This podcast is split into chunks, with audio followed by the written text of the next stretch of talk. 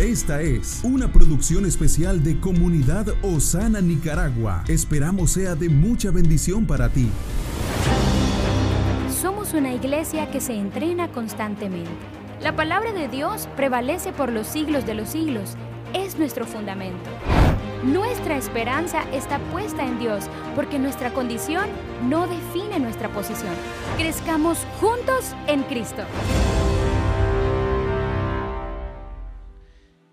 Estamos dedicando esta serie de enseñanza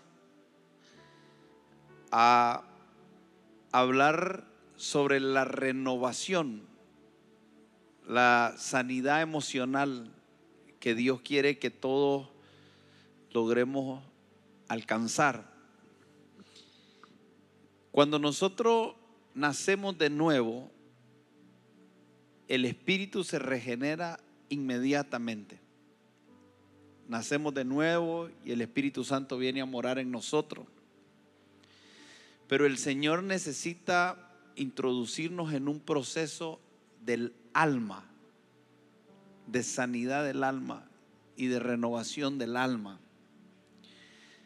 Para mí hablar de esto es algo que me apasiona, disfruto y creo que es muy relevante para la vida de cada uno de ustedes y para todo creyente. Y lo digo no desde una postura de enseñar, sino desde una postura testimonial. Yo, yo pudiera darles testimonio de lo que esta enseñanza hizo en mi vida. Todavía me falta mucho camino por recorrer, pero hoy puedo reconocer que cuando fui introducido en aprender sobre todo lo que tiene que ver con santificarnos por completo, como dice Primera de Tesalonicense capítulo 5, 23. Una de las definiciones de paz es orden. Y quiero que recuerde que la tierra estaba desordenada, dice Génesis, y el Espíritu de Dios se movía sobre la faz de las aguas. Y esa palabra que se movía en el original es como quien quiere dar a luz, como quien quiere tener hijos, como quien quiere producir algo, un fruto. Entonces cuando la Biblia dice que el Espíritu de Dios se movía, era Dios queriendo hacer algo. La iglesia, nosotros como creyentes, estamos muy habituados con el mover del Espíritu Santo. Lo, lo, percibimos, lo disfrutamos, lo respiramos y decimos, hay un mover del Espíritu Santo que está tomando lugar. Ah, y lo disfrutamos, pero cada vez que el Espíritu Santo se está moviendo, no es solo para que tengamos una experiencia sobrenatural, emocional, física, espiritual, sino que en realidad cada vez que el Espíritu Santo se mueve es porque quiere producir algo en nosotros. El objetivo cada vez que Él se mueve no es que lloremos, no es que nos riamos. Y muchas veces nosotros nos hemos quedado con las manifestaciones del Espíritu Santo de, llorar, de reír, de temblar, de caer en el piso y estar en un descanso y en un reposo. Y todo eso son manifestaciones del Espíritu Santo el hablar en lengua es algo que hacemos en el Espíritu. La Biblia dice que el Espíritu intercede por nosotros con gemidos indecibles. Eso ocurre cuando oramos en lengua.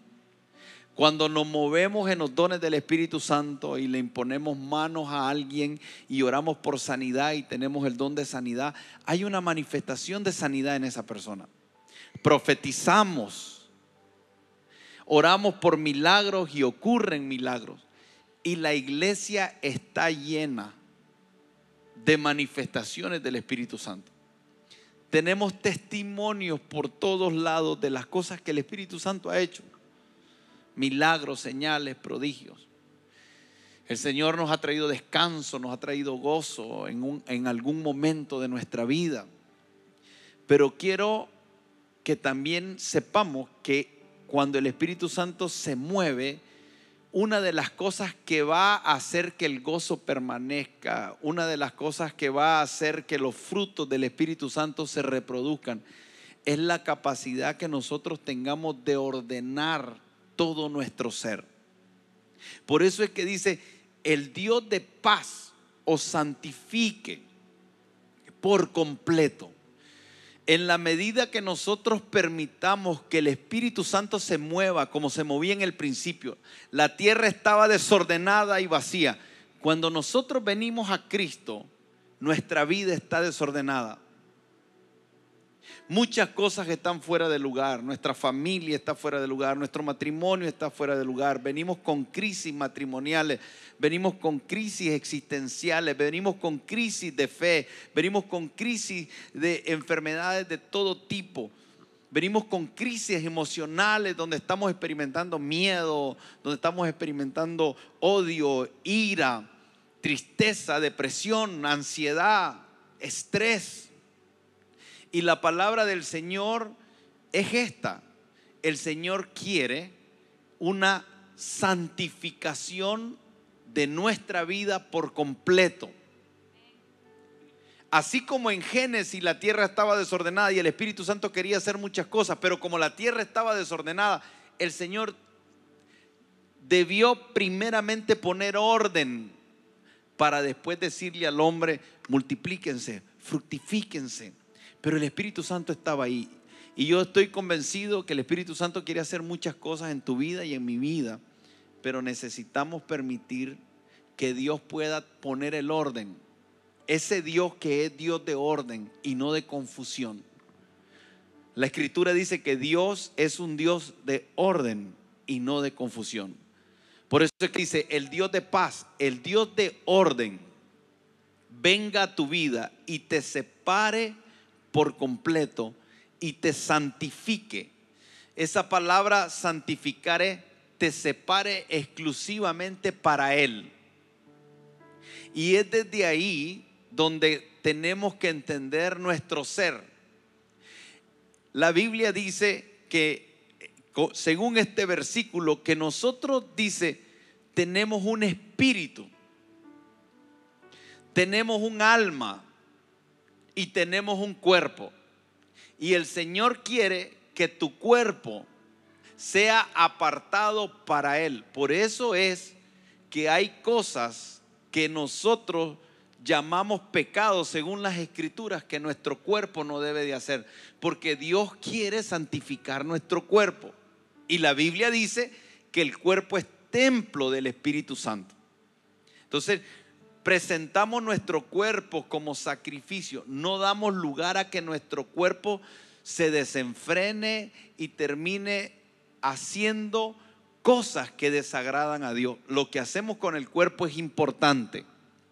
Cómo tú usas tus miembros es importante. Cómo tú usas tu cuerpo es importante. Cómo tú cuidas tu cuerpo es importante.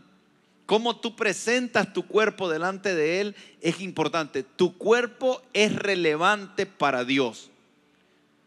La forma en que tú manejas tu cuerpo es relevante para Dios. Por eso dice, el Dios de paz os santifique por completo.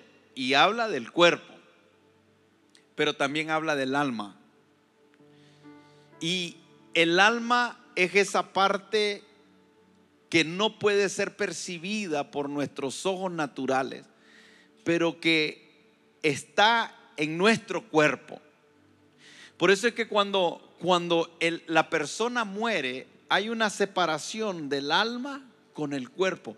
El cuerpo es simplemente esa carne corruptible, es esta, esta parte tangible nuestra que, que cuando morimos regresa a la tierra.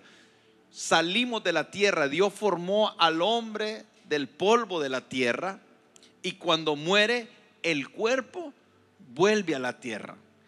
Pero esa parte del alma que es la invisible, ahí nosotros tenemos esa nuestra mente y no estoy hablando del cerebro, el cerebro también se corrompe cuando morimos, pero estamos hablando de esa mente que permanece, que les decía atrás, que cuando leemos la historia del, del, del rico y Lázaro, este hombre que está en el Hades se recuerda, llega un momento que se recuerda, pero él ya murió, su cuerpo ya está en, en la tierra corrompiéndose, pero él tiene una memoria.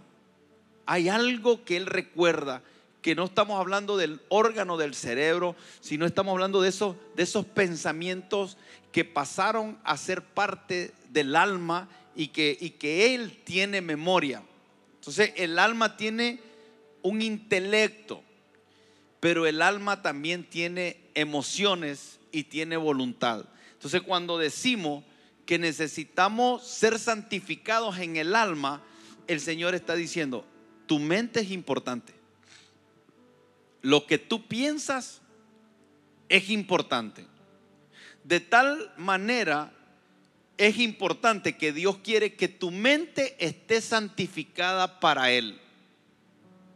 Lo que piensas es relevante para Dios.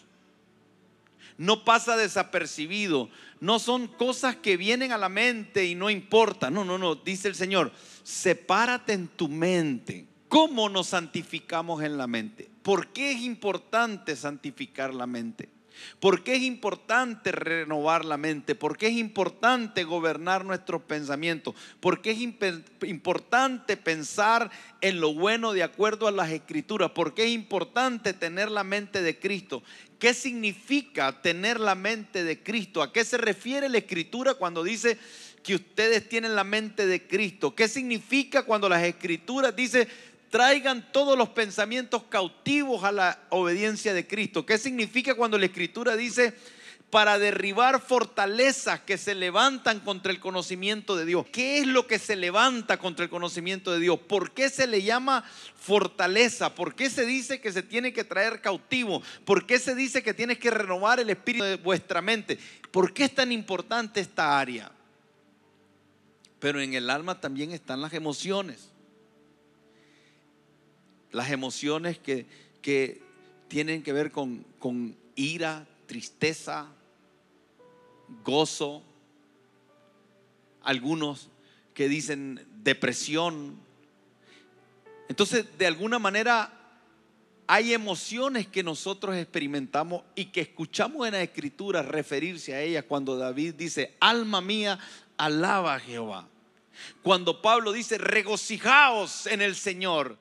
Otra vez os digo, regocijaos en el Señor. ¿Y por qué es importante regocijarse en el Señor? ¿Y por qué la Biblia dice, airaos pero no pequéis? ¿Y qué significa airarse sin pecar? ¿Y cómo me airo sin pecar? ¿Y por qué me airo? ¿Y por qué algunas veces parece que no puedo controlar la ira? ¿Por qué será que parece que por más que quiero no tengo dominio propio, sino que hay algo que se levanta dentro que no lo puedo controlar? ¿Cómo hago, pastor, para resolver el problema de la ira? ¿Qué es la ira? ¿Por qué es mala la ira? ¿Qué produce la ira? ¿Qué me hace la ira? ¿Y por qué el Señor no le agrada la ira? Y el Señor quiere que te santifiques. Y se me viene a la mente cuando Jesús dice en el huerto de Hexemaní, mi alma está triste hasta la muerte. ¿Y por qué estaba triste? ¿Y cómo manejó la tristeza Jesús? ¿Y por qué es relevante cómo manejamos esos momentos de tristeza? ¿Por qué necesitamos aprender a identificar lo que estoy sintiendo? ¿Por qué es importante cuando yo siento tristeza resolverlo desde la mente de Cristo. ¿Cómo lo haría Cristo? ¿Cómo lo hizo Él? Y dice la Biblia que Jesús lloró. ¿Y por qué lloró? ¿Y qué es lo que estaba experimentando Él que lloró? ¿Y cómo manejó el llorar? ¿Y por qué David dice, alma mía, alaba a Jehová y no te olvides de ninguno de sus beneficios?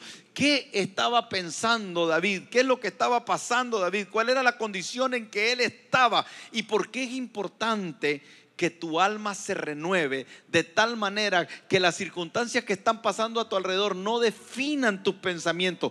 Porque lo que está diciendo David es, hay algo que está ocurriendo afuera, pero es importante que mientras todo eso ocurre afuera, mi mente alabe a Jehová y no se olvide de ninguno de sus beneficios. Porque es importante hacer memoria de los beneficios de Dios. ¿Qué produce en mi alma? Y comenzamos a entender cómo renovar la mente, cómo sanar las emociones. El perfecto amor dice, echa fuera el temor. Y el temor es una emoción. Y yo no quiero estar en temor, pastor. ¿Qué es el temor? ¿De dónde viene el temor? Porque a veces digo, tengo miedo y no sé de qué. Y pastor, yo no quiero tener miedo. ¿Cómo resuelvo el problema del miedo? ¿Y qué significa que el perfecto amor echa fuera el temor? ¿Y el temor de dónde viene? Bueno, la escritura dice en Génesis capítulo 3 que cuando Adán pecó y oyó que el Señor se paseaba en el huerto y oyó su voz y Dios dijo, Adán, ¿dónde estás? Dice que Adán le respondió a Dios y le dijo, oí tu voz escuché tu voz y por primera vez Adán experimenta miedo. Y dice, tuve miedo porque estaba desnudo y me escondí. Y miramos que el miedo es la condición que el hombre no conocía hasta que pecó. Y el pecado hace que el hombre experimente miedo y experimente vergüenza. Pero el perfecto amor echa fuera todo temor. Y Dios le dice a Adán, ¿quién te enseñó? Lo que me estás diciendo, ¿quién te enseñó? ¿Quién te enseñó a tener miedo? Y allí surge la pregunta, ¿quién te enseñó a tener miedo a ti? ¿Quién me enseñó a tener miedo a mí? ¿Qué es la enseñanza que ha producido miedo? ¿Qué son las experiencias que me llevan al miedo? Y qué importante es, hermanos, tomar todos estos versículos y comenzar a enseñar de cómo opera tu ser. Y que entiendas que la mayoría de los asuntos no resueltos, muchos están vinculados a que no conoces cómo operas y no conocemos los diseños de Dios. Y de eso se trata este panel. Porque la ansiedad, los miedos, las depresiones, la ira, el, no resolver el rechazo, la percepción de rechazo, los asuntos de demanda, todas estas cosas provienen de una enseñanza equivocada. Y el Señor dice, yo quiero que se santifiquen por completo, que no quede nada fuera. Los quiero todo para mí. Yo no quiero que tu mente no sea mía, no, yo, yo quiero tener tu mente, yo quiero gobernar tus emociones, yo quiero gobernar tu mente, yo quiero gobernar tu voluntad, así como Cristo dijo, Señor, no se haga mi voluntad sino la tuya, y lo decidió desde el alma. El alma estaba triste hasta la muerte, pero Jesús resolvió ese asunto de tal manera que Él operó para ser usado exclusivamente por Dios, se separó, se santificó por completo y no permitió que ninguna emoción, ningún pensamiento, ninguna decisión fuese gobernado fuera de la voluntad de Dios. Y cuando hablamos de ser santificado por completo, estamos hablando de un hombre, una mujer que se consagra totalmente a Dios de tal manera que lo único que persigue y lo, y lo más importante es complacer al Padre. Y todas las demandas de la gente y todas las cosas comienzan a tomar un segundo plano. Y es impresionante cómo todo comienza a caer en el lugar. Serás funcional para cumplir el propósito de Dios. Serás funcional para cumplir el propósito de Dios no va a impedir todas estas cosas que tú hagas lo que Dios ha dicho. Y el Espíritu Santo nos va a ayudar. Amén. Eh, Primera de Corintios 6, 17 dice, pero el, el que se une al Señor, un espíritu es con él. Este es el texto que quiero dejar en este momento y reafirmar esto que vamos a seguir diciéndolo, de que nosotros, nuestro ser está compuesto por espíritu, por el alma y por el cuerpo. Entonces el espíritu es aquello que originalmente en el comienzo era aquello que tenía ese vínculo perfecto con Dios. Dios se comunicaba con el hombre, con Adán, a través de su espíritu. ¿Verdad? Entonces, una vez que nosotros rendimos nuestra vida al Señor, esa, esa conexión que se deshizo en aquel momento y que nos sumergimos en un mundo caído, ¿verdad? A través del, pecado que vino eh, desde el tiempo de Adán. Esa conexión se da, se da hoy cuando nosotros recibimos al Señor, entonces nuestro espíritu vuelve a ser uno, y así lo dice la palabra. El que se une al Señor, un espíritu es con Él. Pero entonces también entra el, alma también a protagonizar, que es, es parte de nuestro ser, ¿verdad? Integralmente a espíritu, alma y cuerpo. Y bueno, aquí hago también un paréntesis. El Señor está interesado integralmente en nosotros, ¿verdad? Nuestro espíritu, nuestra alma y nuestro cuerpo, Él está interesado en eso y que seamos fructíferos en todo nuestro ser. Pero nuestra alma entonces está compuesta por, por nuestros pensamientos, por nuestras emociones, por nuestra voluntad. Y entonces cuando hablamos de pensamiento, estamos hablando de todo aquello que hemos venido acumulando desde que somos, desde que venimos al mundo hasta, hasta el día de hoy. Si tenemos 50 años, entonces lo que hemos venido acumulando, la forma de pensar heredada, lo que hemos venido formulando, lo que hemos venido creyendo, lo que se ha venido incorporando. Y si, si hoy día es que conocemos al Señor, entonces, aunque nuestro espíritu es uno con el Espíritu del Señor, nuestra alma debe entrar en ese proceso de renovación, ¿verdad? Y lo dice Romanos 12.2, que seamos expuestos a esa renovación, parafraseándolo, ¿verdad? Que seamos expuestos a esa renovación para poder de esa forma comprobar, comprobar lo que Dios quiere para nosotros, lo que Dios tiene para nosotros que es bueno, que es agradable, que es perfecto y que quiere ser manifiesto aquí en la tierra pero también está la parte física, ¿verdad? Que es aquello que, que vemos, que nos conecta con el ambiente natural, que nos conecta, nos conecta con las personas, nos conecta aquí en el ámbito natural, pero que también debe ser apartado para el Señor.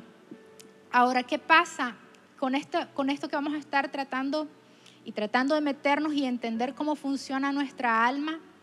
Y yo lo asemejo a como cuando un, sembrador tiene así enfrente suyo un terreno al cual quiere, en el cual quiere sembrar. Pero antes de entrar en ese proceso de, trabajar la tierra para que pueda dar frutos, debe de pasar un proceso de, limpieza.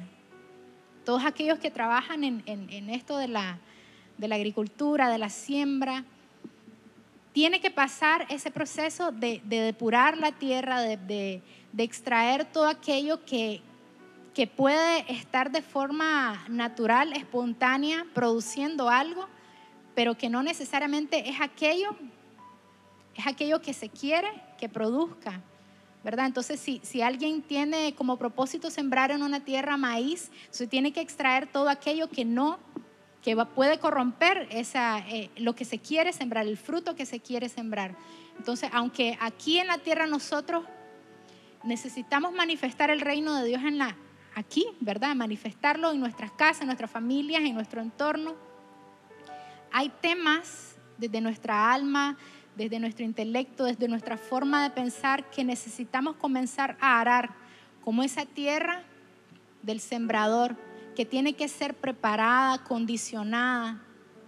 Y cómo nosotros preparamos la tierra a través de la exposición de la palabra de Dios en nuestra vida. La palabra de Dios en nuestra vida es la que va a dar el fruto. Y ponernos a la luz y a la verdad de Dios va a hacer eso que va a dar ese fruto, ese fruto que necesitamos ver aquí en la tierra. Dentro de esto, yo quisiera retomar la parte que dice en Génesis, cuando Dios se encuentra con, con Adán y le dice, escuché tu voz y tuve miedo. Y Dios le dice, ¿quién te enseñó? Qué importante entender que el alma, que está compuesta por una mente, tiene un proceso de enseñanza y empieza a aprender. Cuando nosotros tenemos hijos, empezamos a enseñarles costumbres, empezamos a enseñarles un idioma, empezamos a enseñarles cómo guiarse y interactuar con otras personas. Dentro de este proceso hay que preguntarnos todo lo que nosotros hemos vivido, desde qué fuente hemos sido aprendidos o desde qué fuente hemos sido enseñados. Y ahí empieza este proceso de sanidad emocional cuando yo me doy cuenta que lo que estoy pensando viene de Dios o viene de un sistema caído. Y entonces empiezo a tener conciencia de qué es mejor o qué es elegir lo bueno. Y entonces Deuteronomio dice, delante de ti, pongo el bien y el mal. Y dice, tú decides. Ahí está hablando de esa parte que ustedes y yo tenemos de la voluntad. Pero ¿dónde viene la voluntad? De donde nosotros hemos sido enseñados, de donde nosotros hemos sido aprendidos. Hablando de esta parte de la mente, hay algunas características que la mente tiene y una es analizar, comparar, evaluar. La pregunta es, cuando nosotros estamos frente a situaciones en la vida, ¿desde dónde evaluamos? ¿Desde dónde comparamos? ¿De dónde empezamos a ordenar nuestras ideas para tener una acción? Y muchas veces la efectividad de lo que nosotros hacemos tiene que ver mucho desde los pensamientos que nosotros tenemos. Hay un proverbio que dice, sobre toda cosa guardada, guarda tu corazón, porque de ella emana la vida. Qué importante es entender lo relevante que es el corazón que en este contexto hace referencia a una mente, que debe de cuidar de dónde se está alimentando, debe cuidar de dónde está tomando decisiones. Y muchas veces el no tener conciencia de esto nos lleva a tomar decisiones que después lamentamos. Dentro de este proceso de pensamiento, qué importante es que hoy en día podamos hacer una evaluación consciente de dónde estamos respondiendo. Si estamos respondiendo desde la verdad del Señor, y ahí empiezan una serie de, de verdades en Él, de muchos fundamentos y de afirmaciones a sus hijos, como por decir, cuando tenemos dificultades, ¿quién es tu amparo? ¿Quién es tu pronto auxilio? Y cuando el pastor citaba, bendice alma mía a Jehová y nunca te olvides de su beneficio, es esa memoria que está en tu mente que te va a decir que cuando veces nosotros nos hemos movido bajo la unción del Señor o bajo el entendimiento de la palabra del Señor, que es lo verdadero, cuántas veces te ha ido bien. Y muchas veces cuando estamos presentando dificultades, la reacción que nosotros tenemos primero es de retraernos. ¿Por qué? Porque es algo nuevo, porque es algo que no entendemos cómo funciona. Pero después viene un proceso de paz cuando yo sé que sé que si Dios está conmigo, puede empezar un proceso donde Él me va a enseñar el camino y donde yo puedo emprender una serie de fundamentos bíblicos que me van a ayudar a salir de la situación que estamos viviendo. En este sentido, no solamente basta entender cómo estamos estructurados, sino que cómo funcionamos. Y entonces toda conducta, toda decisión, toda acción que nosotros hacemos, lo hacemos desde el pensamiento. ¿Qué sucede con esto? La mente tiene dos funciones, no dos funciones, tiene muchas, pero quisiera hacerle referencia a dos. Uno es que cuando la mente aprende algo, lo automatiza. Este proceso le ayuda a evitar tener mucho esfuerzo en volver a aprender y repetir una vez más. De tal manera que si ustedes se fijan, los que manejan ya no necesitan saber dónde está el llavín, ya no necesitan saber dónde están los cambios. ¿Por qué? Porque tu mente automatizó. Pero dentro de este proceso hay dos cosas. Yo puedo automatizar lo bueno, pero también puedo automatizar lo malo. Y muchas veces no me doy cuenta que una y otra vez cometo el mismo error porque estoy actuando de aquello que yo aprendí y que simplemente lo repito una y otra vez. Y desde ahí empieza este proceso y digo, estoy consciente de que cada vez que me va mal en mi vida o cada vez que no soy tan acertado en las cosas que yo hago, estoy repitiendo algo que de repente ni siquiera entendí, pero simplemente lo replico una y otra vez. Dentro de esto es importante la conciencia emocional. ¿Qué está pasando dentro de mí? Cuando yo estoy frente a las circunstancias, ¿cómo me siento?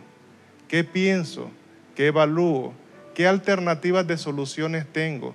Si esa, eso que estoy pensando es algo que yo aprendí del mundo o es aquellos fundamentos que a través del tiempo que hemos venido siendo entrenados en la iglesia que estamos, es el resultado de tener sabiduría y muchas veces sabiduría simplemente es detenerme y esperar. Muchas veces la ansiedad nos lleva a tener actos precipitados me quiero ir, no está funcionando esto. Y a veces tener sabiduría es simplemente quedarme quieto y esperar, esperar a que venga una forma diferente de entender y de resolver las situaciones. Ciertamente todo lo que, lo que tiene que ver con este tema tan profundo, sinceramente creo que hoy es una de las noches de mayor reto para mí porque es un tema que, ha traído luz, ha traído mucha sanidad al corazón, pero al mismo tiempo es un tema donde hay que dedicarle mucha, mucho interés. Y cuando estábamos leyendo 1 Tesalonicenses 5:23, hoy estuve meditando en donde empieza el capítulo 5 y tiene que ver con prepararse para la venida del Señor. Qué importante es entender la necesidad, la premura, la importancia de podernos abrir a un proceso donde el Espíritu Santo a través de la enseñanza pueda mostrarnos ese orden que debe haber en nuestro ser. Y como 1 Tesalonicenses 5:23 nos enseña ese orden y que a lo largo de la enseñanza vamos a ir aprendiendo la importancia de podernos establecer y permitirle al Señor que a través de las escrituras nos muestre las múltiples cosas que en nuestra vida necesitan orden. Entonces, todo nuestro espíritu, espíritu, alma y cuerpo, está en un proceso de perfeccionamiento, nuestro ser. Eh, Filipenses 1.6 dice que estamos persuadidos que el que empezó la buena obra en nosotros la está perfeccionando hasta la, hasta la venida del Señor.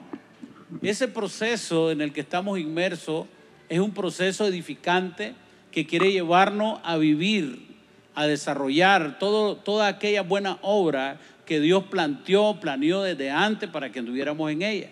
Y por eso es tan importante la salud en nuestras emociones, tan importante.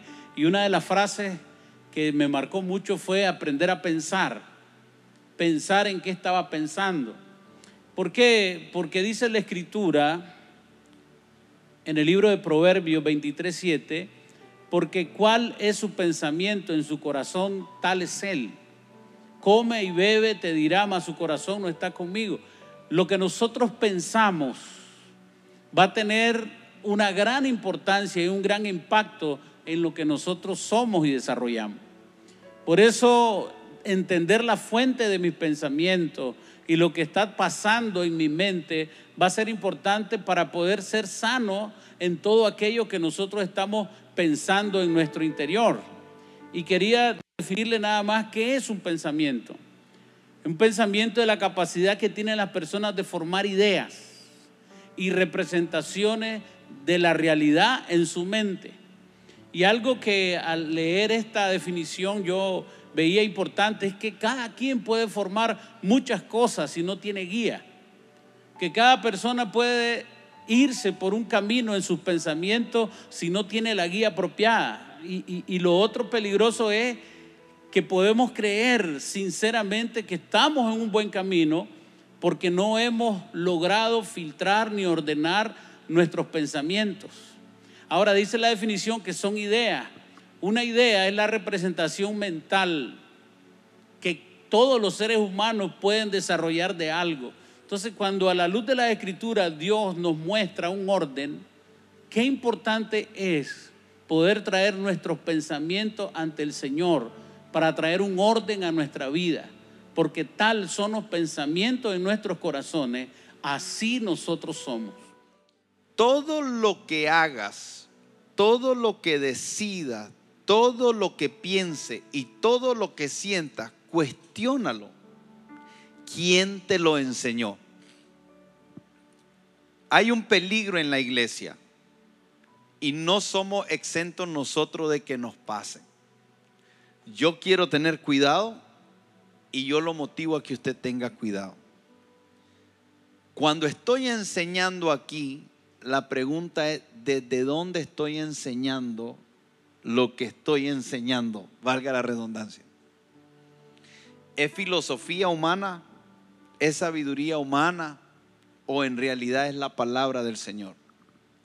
Y usted tiene que preguntarse, ¿dónde aprendí a ser papá? ¿Quién me enseñó que esta forma de ser papá es la forma de Dios? ¿Será que mi forma de ser papá en realidad es la forma en que Dios enseña cómo ser papá? ¿Cómo ser esposo? ¿Cómo ser hijo? ¿Cómo ser un cristiano? ¿Cómo ser un pastor? ¿Por qué? Porque de dónde aprendí define mi fuente y define a qué estoy conectado. Si mi fuente es Dios, la enseñanza tiene que provenir de Dios, mis conceptos tienen que ser los de Dios, mi vida tiene que ser dirigida por Dios y eso está fundamentado sobre la escritura vamos a cuestionar quién nos enseñó. Y vamos a garantizarnos que quien nos enseña es Dios a través de su palabra. Pregunte, pero pregunte diligentemente. ¿Esto que se está enseñando es bíblico? Pero no lo pregunte desde la ignorancia, porque hay algunos que desde la ignorancia cuestionan lo que se enseñan porque no puedes cuestionar y llegar a una conclusión correcta si no has dedicado tiempo a asegurarte que si estás diciendo que eso no es así, es porque ya tienes el conocimiento de cómo debe ser. En la iglesia a veces decimos, eso no es de Dios, pero ¿has estudiado la escritura para decir eso? Yo no estoy de acuerdo con eso, pero has buscado diligentemente en escritura para decir eso. Entonces, vamos a cuestionarlo todo, pero lo vamos a hacer con madurez y con responsabilidad. No desde un espíritu de rebeldía, sino de un espíritu enseñable que tiene deseo de aprender de Dios. Necesitamos aprender a tener una madurez, un entendimiento correcto para cuestionar. A mí me da tristeza mucha gente que cuestiona lo que se enseña y lo hacen desde un espíritu de rebeldía, de desconocimiento. Y lo que me da más tristeza que a veces los que cuestionan eh, tienen sus vidas desordenadas, tienen sus matrimonios fuera de orden, tienen a sus hijos, no son hijos que están en sujeción no, saben gobernar su casa, tienen asuntos del alma inconclusos, tienen conflicto con todo el mundo. Ellos saben que están mal y cometen el error de no tener un espíritu enseñable. Y yo los motivo a que cuestionemos todo, pero asegurémonos que lo hacemos con madurez. ¿Por qué? Porque hay un versículo que quiero leerles en este momento que está en proverbio, Proverbios capítulo 23 y versos, verso 7. Este versículo es fundamental. usted necesita conocerlo, estudiarlo, profundizar, porque este versículo nos da un entendimiento extraordinario, porque cuál es en su pensamiento, en su corazón, tal es Él. Y aquí quiero que nos comencemos a poner en perspectiva, porque la Biblia dice que santifiquemos todo nuestro ser, cuerpo, alma y espíritu. Espíritu, alma y cuerpo. Pero si yo voy a santificarme, si yo voy a separarme, y la Biblia dice que a como es el hombre en su pensamiento, así es él, si yo no puedo santificarme, escuche esto, si hay algo que está impidiendo mi santidad, si yo no estoy viviendo una vida santificada, si yo no estoy apartado para el Señor, separado para uso exclusivo para Él, si estoy luchando con pecados que no he podido superar y estoy en pecado, la razón por la que estoy en pecado, según este versículo, es porque hay algo en mi pensamiento que me está convirtiendo en alguien que practique el pecado. Si a mí me dicen es que es iracundo, la razón por la que me han tildado, me han etiquetado de iracundo, es porque esa condición de iracundo está según este versículo, la cual es palabra de Dios, esa condición de iracundo es por causa de una forma de pensar. Si yo me dicen, él es miedoso y me están etiquetando de miedoso, este versículo dice que la razón por la que soy miedoso es porque hay algo en mi pensamiento y hay algo en mi corazón interno que necesita ser resuelto para poder salir del miedo. Si yo soy alguien que tiene un concepto de mí mismo alto, orgulloso, o tengo un concepto bajo de mí mismo y tengo un problema de autoestima, si yo digo, yo tengo un problema de autoestima, no sé quién soy, es un asunto que está primeramente, primeramente ocurriendo en tu mente.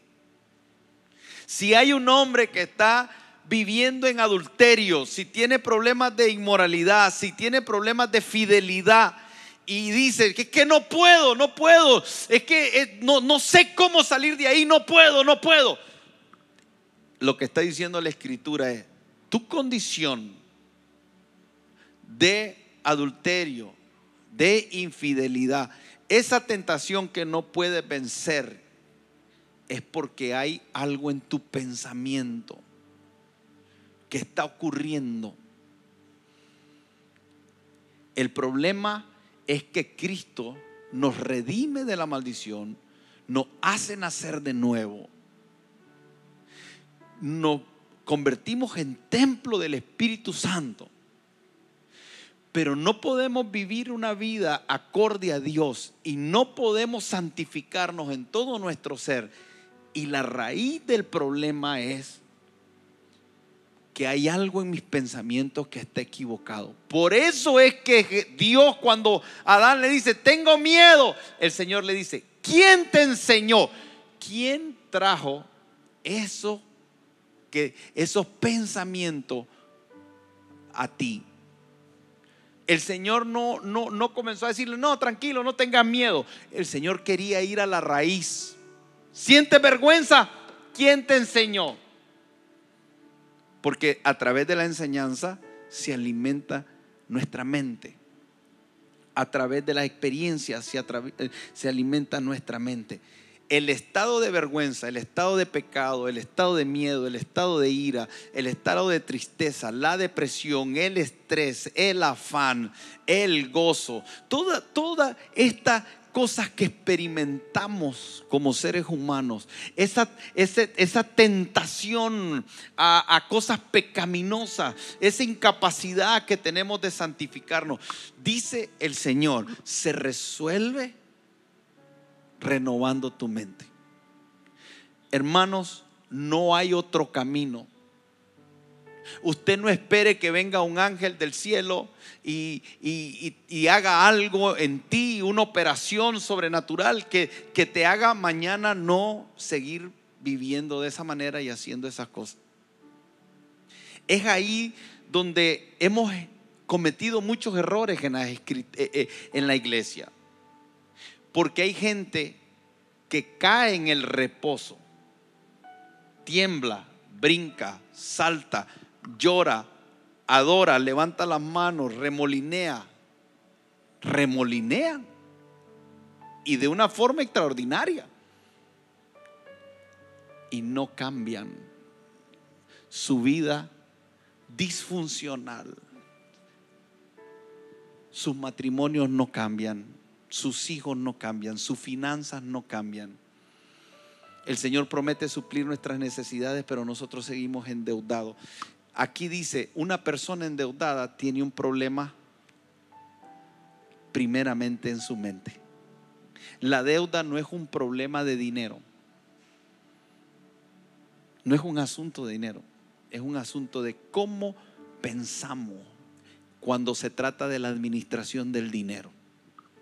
La prosperidad es un asunto de cómo pensamos cuando se trata de ver la vida, las oportunidades, la, disciplina, la diligencia, cómo pensamos. Un matrimonio estable está vinculado a cómo piensa un hombre, a cómo piensa una mujer dentro del matrimonio. No hay otro camino, porque a como es el hombre en su pensamiento y en su corazón, así es él lo que tú eres hoy, bueno o malo, bueno o malo, está definido por lo que piensas. Pastor, pero yo siento, espérate, espérate, no dice que a como el hombre siente. Es que yo no siento, pastor. No, no es cómo se siente. Y entonces, ¿qué hago con lo que siento? Y ahí vienen todas las cosas que los hombres expresan, ¿verdad? Ya no amo a mi esposa. Ya no siento amor. ¿Sabes por qué no siente amor? Porque hace mucho tiempo pensaste diferente que como pensaba cuando te atrajo. Generalmente no lo vinculamos con cómo pensamos. Pero la escritura dice, como es el hombre en su pensamiento, así es él. Por eso yo digo que hay matrimonios que solo se van a restaurar si cambiamos la forma de pensar. Vamos a cambiar la perspectiva de muchas cosas en nuestra vida solo si cambiamos la forma de pensar. ¿Sabe por qué hay personas que dicen, uy, ser cristiano es muy pesado?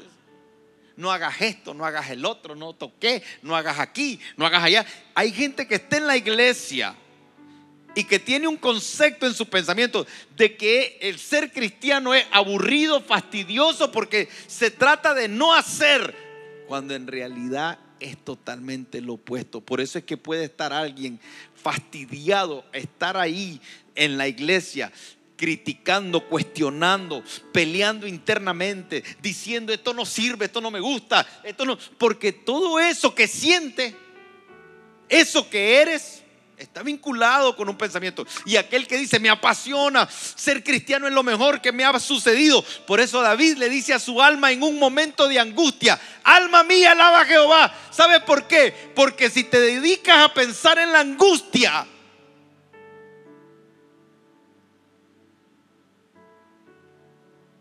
lo que te convertirás es en un hombre angustiado, lleno de miedo, de incertidumbre no tendrás esperanza, no mirarás un futuro mejor. Pero él dice, alma, alma. Y, David casi desesperado, diciendo, este camino no me va a llevar a ningún lugar. Si me voy por aquí, lo que me espera es el fracaso, la muerte. Y David dice, no, no, no, no, esto yo ya lo sé, se me reveló, se me reveló. Alma, alma. Yo entiendo eso. Entonces no se trata de no sentir angustia, no se trata de no sentir miedo, no se trata de no sentir ira, se trata de entender tu diseño. Se trata de entender los diseños de Dios. Se trata de tomar gobierno. Se trata de entender orden espiritual y gobernar nuestra alma desde el espíritu y no desde la carne. A como es el hombre en su pensamiento, así es él.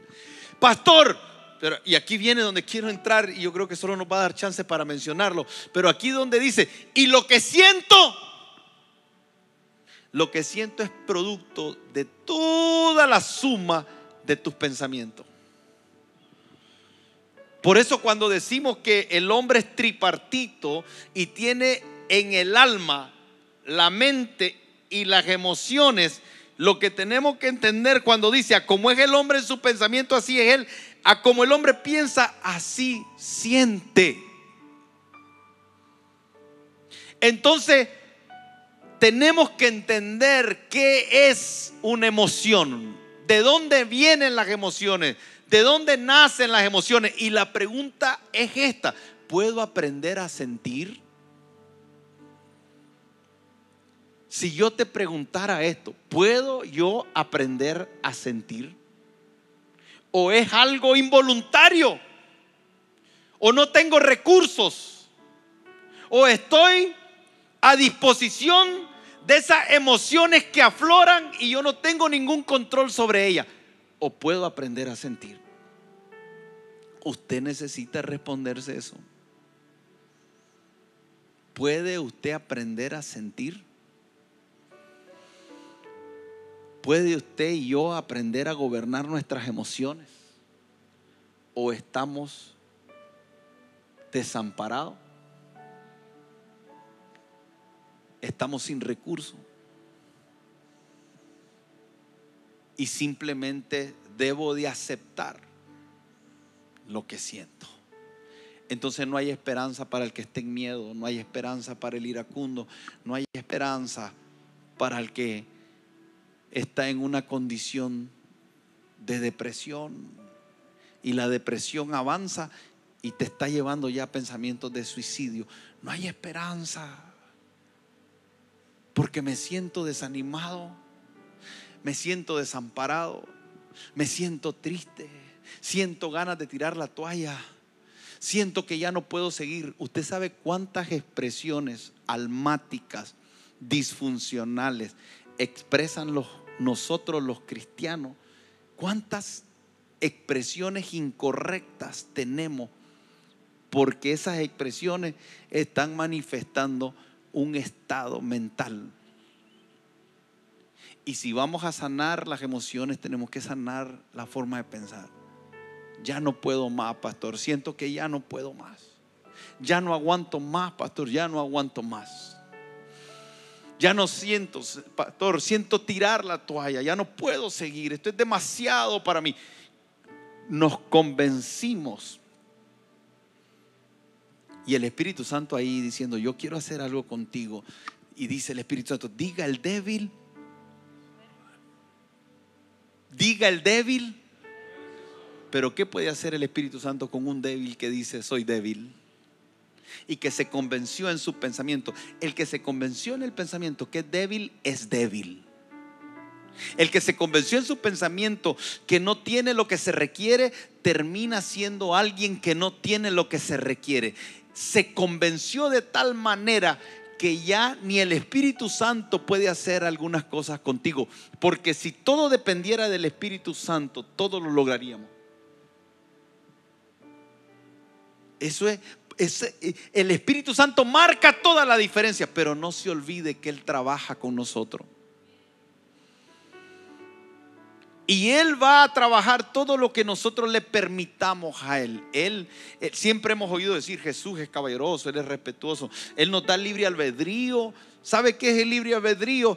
La capacidad de decidir. ¿Y de dónde decidimos? desde el análisis mental que hacemos. Hey, dice el Señor, aquí te pongo la bendición y aquí te pongo la maldición. Escoge pues. Y uno tiene que analizar la bendición y uno tiene que analizar la bendición. Y el Señor dice, la escogencia de la bendición y la maldición no la asumo yo, esa la asumes tú. En otras palabras, yo quiero poner delante de ti el fin, yo quiero poner delante de ti el resultado y te inspiro, te motivo,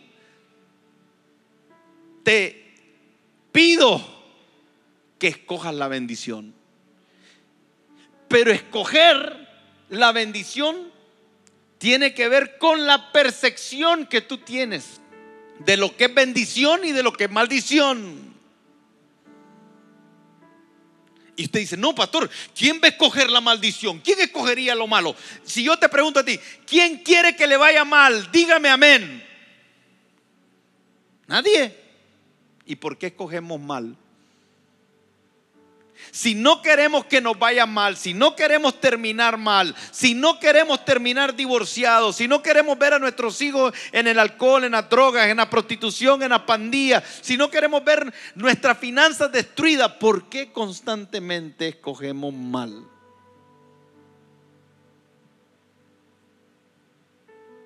Porque el fin está definido por nuestra escogencia. Todo eso está en el alma.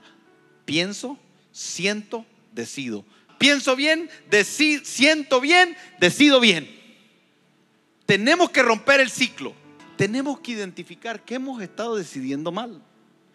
Y tenemos que vincular nuestras decisiones equivocadas con cómo me siento, porque tomé decisiones desde lo que siento.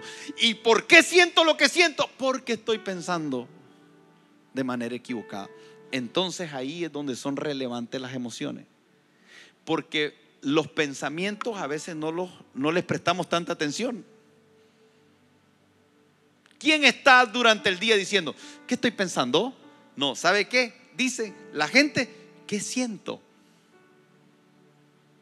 No es que estoy pensando, nadie está, pienso, pienso, siento. Siento. Siento. Y estamos sintiendo. Y desde ahí tomamos decisiones. Ese es un orden donde son tus emociones las que te están, entre comillas, guiando, pero es equivocado pensar que son las emociones. No, las emociones son el resultado de lo que pienso. Entonces quiero definirle emoción. Emoción en, en el latín quiere decir hacer mover. En su origen viene del concepto de que una emoción es algo que mueve al ser. Mire qué, bueno esto, porque vamos a entender emoción. Emoción es lo que mueve al ser. Ahora, dijimos que en 1 Tesalonicenses capítulo 5, el verso 23 dice que todo vuestro ser sea, sea separado, sea consagrado, sea santificado, todo vuestro ser completo, ¿verdad? Que dice así. Ahora, la emoción es lo que mueve al ser. Pregunto, ¿cómo puedo consagrar mi ser si no gobierno mis emociones? ¿Cómo puedo vivir una vida agradable a Dios si no he aprendido a gobernar lo que mueve al ser. Esta pregunta necesitamos contestárnosla. Etimológicamente el término significa el impulso que induce a la acción. Por eso es que es tremendo esto cuando entendemos que el alma está la mente, las emociones y la voluntad porque la decisión está, está siendo tomada, según lo que estamos leyendo por la definición de emoción, de emoción es lo que induce a la acción. O sea, lo que induce que tome la decisión es la emoción. Una emoción es algo que nos impacta en el momento y nos lleva a tomar esas decisiones. Pero escuche esta porque me gustó. Dice, es una reacción compleja que es estimulada por el cerebro. Y aquí ya nos comenzamos a poner en la perspectiva correcta. No, la emoción no nace por sí sola. La ira no nace por sí sola. El miedo no nace por sí sola. No, la emoción es una reacción compleja del cerebro. La emoción tiene su origen en el pensamiento, pero tiene un estímulo externo y un estímulo externo. O sea, para que una emoción se produzca, hay, un, hay algo externo y hay algo interno que debe de ocurrir. Externamente, ¿qué es lo que ocurre? Algo que veo, oigo, una experiencia, algo externo que ocurre, una circunstancia, cualquiera que sea en mi vida, ocurre algo fuera. Y eso que ocurre fuera produce algo interno pero lo produce de una forma compleja. O sea, sucede tan rápido que no nos damos cuenta. Pero lo que ocurre es que algo pasa afuera que produce un, un, estímulo complejo del cerebro que piensa y recuerda algo. Y que cuando piensa y recuerda algo, por causa de que a como es el hombre en su pensamiento, así es él, eso termina dando a luz a una emoción, no que aparece y desaparece, no, es un pensamiento que está establecido y que lo que ocurre hace que eso que esté establecido tenga una manifestación. Entonces, tengo un pensamiento que produce una acción que, que da, eh, tengo, hay una acción que ocurre que yo tengo un pensamiento establecido que produce una reacción. Entonces, algo acontece allá y yo me airo y reacciono violentamente. Esta reacción violenta con el acontecimiento que pareciera que se da de una manera espontánea, rápida, pasa por un proceso donde el cerebro a una velocidad asombrosa hacia una evaluación que es lo que produce la reacción. Si la emoción que tengo no es agradable, no es beneficiosa, no trae fruto, no es lo que me aparta para el Señor, no es lo que me santifica, no es lo que le agrada a Dios, y yo quiero resolver eso, necesito ir a mi sistema de creencia. Eso solo se logra renovando nuestro entendimiento. Comparte este podcast para que muchos sean bendecidos. Esta es una producción especial de Comunidad Osana, de Nicaragua a las Naciones.